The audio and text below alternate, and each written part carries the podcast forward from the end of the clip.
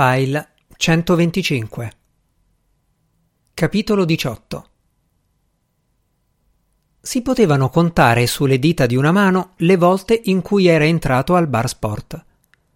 Non c'è un motivo particolare, solo che quel locale è fuori dai suoi soliti giri. E poi non è che il dottor Caraffa sia un gran frequentatore di bar.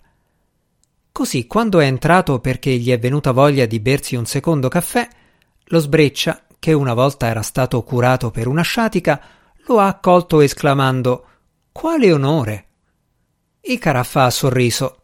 Dovere, ha risposto. Deve andare su dalla Tripolina. Abita qui sopra, no?